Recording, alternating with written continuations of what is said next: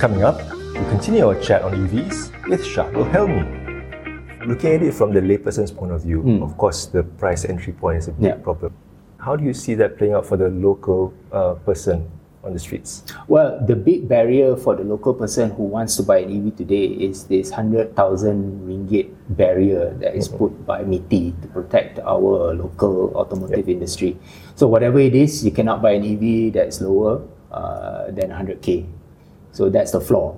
That flaw is supposedly going away after 2025. There's a balance that we cannot afford to put our local manufacturing uh, auto manu- it's too much on the back foot. So give them time, right? To and then Perodua has stated that oh we want to get this done.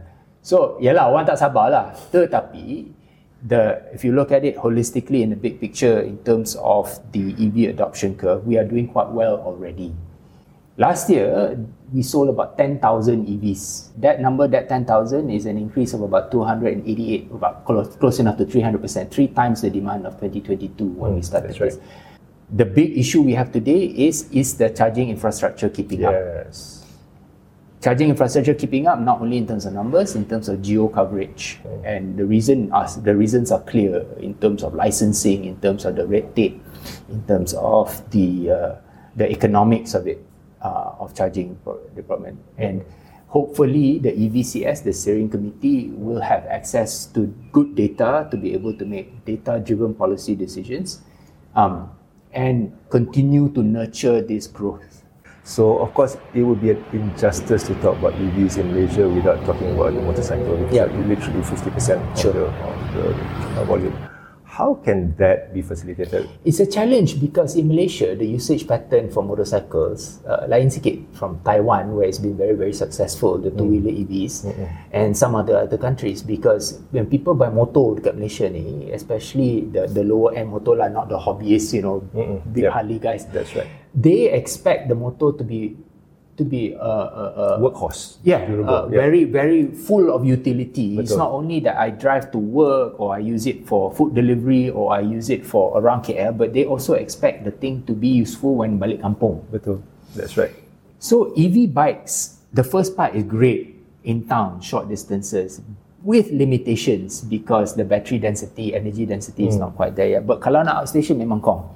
So this and also of course the price Right. is more expensive. So the expectation of two-wheel vehicles owners in Malaysia is very high, and in my mind at least, the state of the art of the powertrain, of the energy storage, meaning the battery, and the price is not quite there yet. Just so, but short, then yeah. your your your electric bike, you still cannot bawa balik. Even balik Ipoh pun susah. Balik Melaka kalau berani, you know. And then kalau KL to Kuantan, forget it. Yeah, that's right. For the motorcycle users, it's not about charging stations, it's about swappable Yep. batteries. Couldn't that then be um, offset uh, or apa ni, outsourced to third parties along the way every, say, 80 kilometers? uh, Possible, and I right? think the government already established a committee to look at standardizing those Right, batteries. right. So once that is there, um, then then hopefully this will happen. lah. However, again, come back to the point: who who are your buyers? Who is willing to pay for these services? Kalau ramai orang yang Betul. demand this kind of services, then the private companies will jump in and do it. If there are few people and and they have to be at the mercy of government grants to make their business model works, then it's going to be proceeding at a snail pace lah. So this is where again data, right? That feedback loop. So kadang-kadang I think our government policies, well intentioned as they are, they end up throwing darts at the board. Some of Yeah. it kena, some of it tak kena because Because- data. I think we're old, both old enough to remember VHS and uh, Yeah, you know yeah, Vita, yeah, yeah, right? yeah. That standardization. Then you Yeah. have uh, USB-C and like Yeah, that. yeah. So, so is that where the conversation for the battery or the, the, the connectivity is right now? Uh, That standardization, and not just in Malaysia, but the market as a Yeah, whole. yeah, yeah. Yeah, I think the committee is taking a look at globally because memang it makes sense that globally to have standard batteries. I mean, ideally you would have your double A, you know, Yeah. A, apa, C right. and D Betul. battery standards, Betul, right? For for for especially for smaller two wheelers or even three wheelers that would enable this scale, this kind of scale, benda-benda tu, so that then any battery you even buy from Singapore, you can use in Malaysia and so on and so forth. Exactly, right? Because like you say, uh, you want to drive to Thailand, for example, even drive to Singapore, you want it to be, you know, uh, Seamless. harm- harmonious, seamless, Yeah, isn't yeah. it? Um, people, uh, there are um, private entities like Yinsen, for example, Yeah. have been working with uh, Singapore on its own roadmap, and not just on EVs, but also the the harbor, the smaller piers. Why aren't they working to the same capacity or application here? Regulation are probably Regulation, uh, okay. because because when you don't have regulatory transparency, we we saw that happening where the industry is moving forward uh, ahead. Sorry, ahead of the regulators. So there's a risk there. So you you move ahead, then regulator catch up, and then you have to undo certain things, or you wait for the regulator, but you don't know how fast the regulator is moving.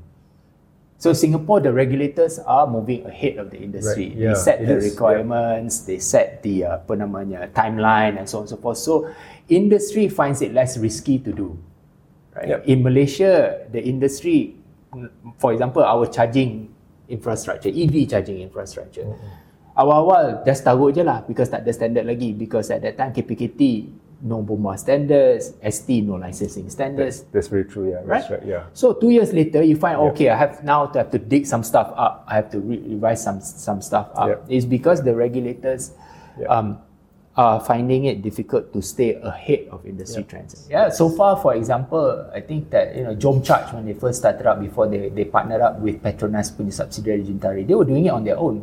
Quite innovative. They risked everything setting up the first 50 kilowatt charging high stations dekat DC uh, DC charging stations dekat highway I think back in 2019 um, stories about chargers uh, bursting into flames overnight, etc. Uh, is it something to worry about, or is that just headlines?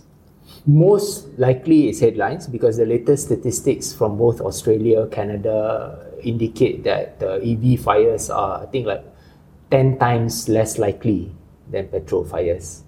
Um, having said that, though, I think that Malaysians, uh, homeowners need to be a little bit more circumspect about who they hire to install these things.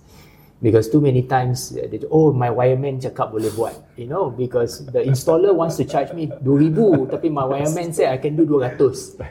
Dia lah okay lah 200, okay lah. And then the thing will work. I think everybody can relate to that. Yes, Yeah. right. But this is no joke. And then the problem is that once once your your your orang Penang cakap kiam siap people, you know, pay 200 here, 200 here, and then started getting like wires burning there and smoke coming out there, that becomes the reason why everybody has to pay extra for fire blankets That's right, for that's right. everything. So it's up to us lah. Tapi unfortunately, it's difficult because people see 200 ringgit, wireman can do. Yeah. Does that affect the insurance industry in its uh, view of how you, they would cover the EV industry, for example?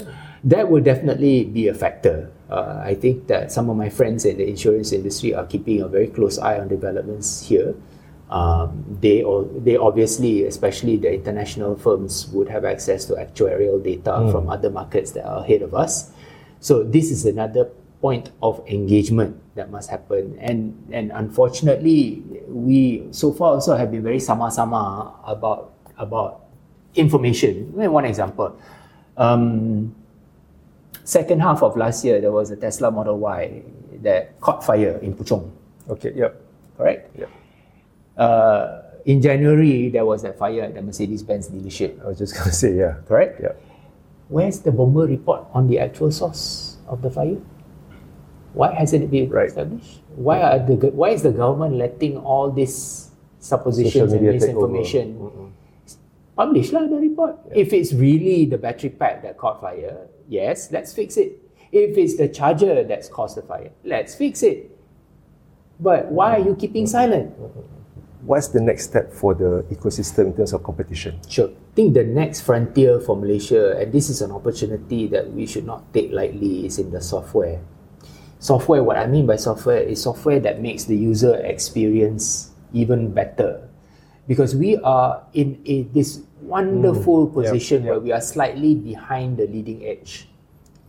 So we can take a look at what are the problems other Yep. markets are having, Yep. see whether those problems are happening in Malaysia, and work on solving them. Because a lot of the issues, usability issues, reliability issues, performance issues even to a certain extent can be addressed by software. Malaysia software, we are not short of software developers. Yes, the barrier to right. entry to that is low. And then you go Starbucks, people with laptop also can be a software developer.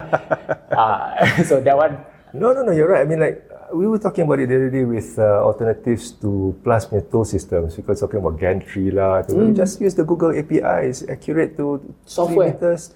You lalu, automatically you register. You know you're going to go through this Yeah. entry and exit point. Correct. Charge accordingly. You can even use telcos as a, as a tool because not everything is Bank Negara's uh, approval system used to be an issue because they were reluctant to uh, allow wallets and everything, but now it's gone. yeah, So there should be no argument, isn't it? yeah, Very good. Thank you so much. yeah. Shahrul, I really appreciate it. yeah.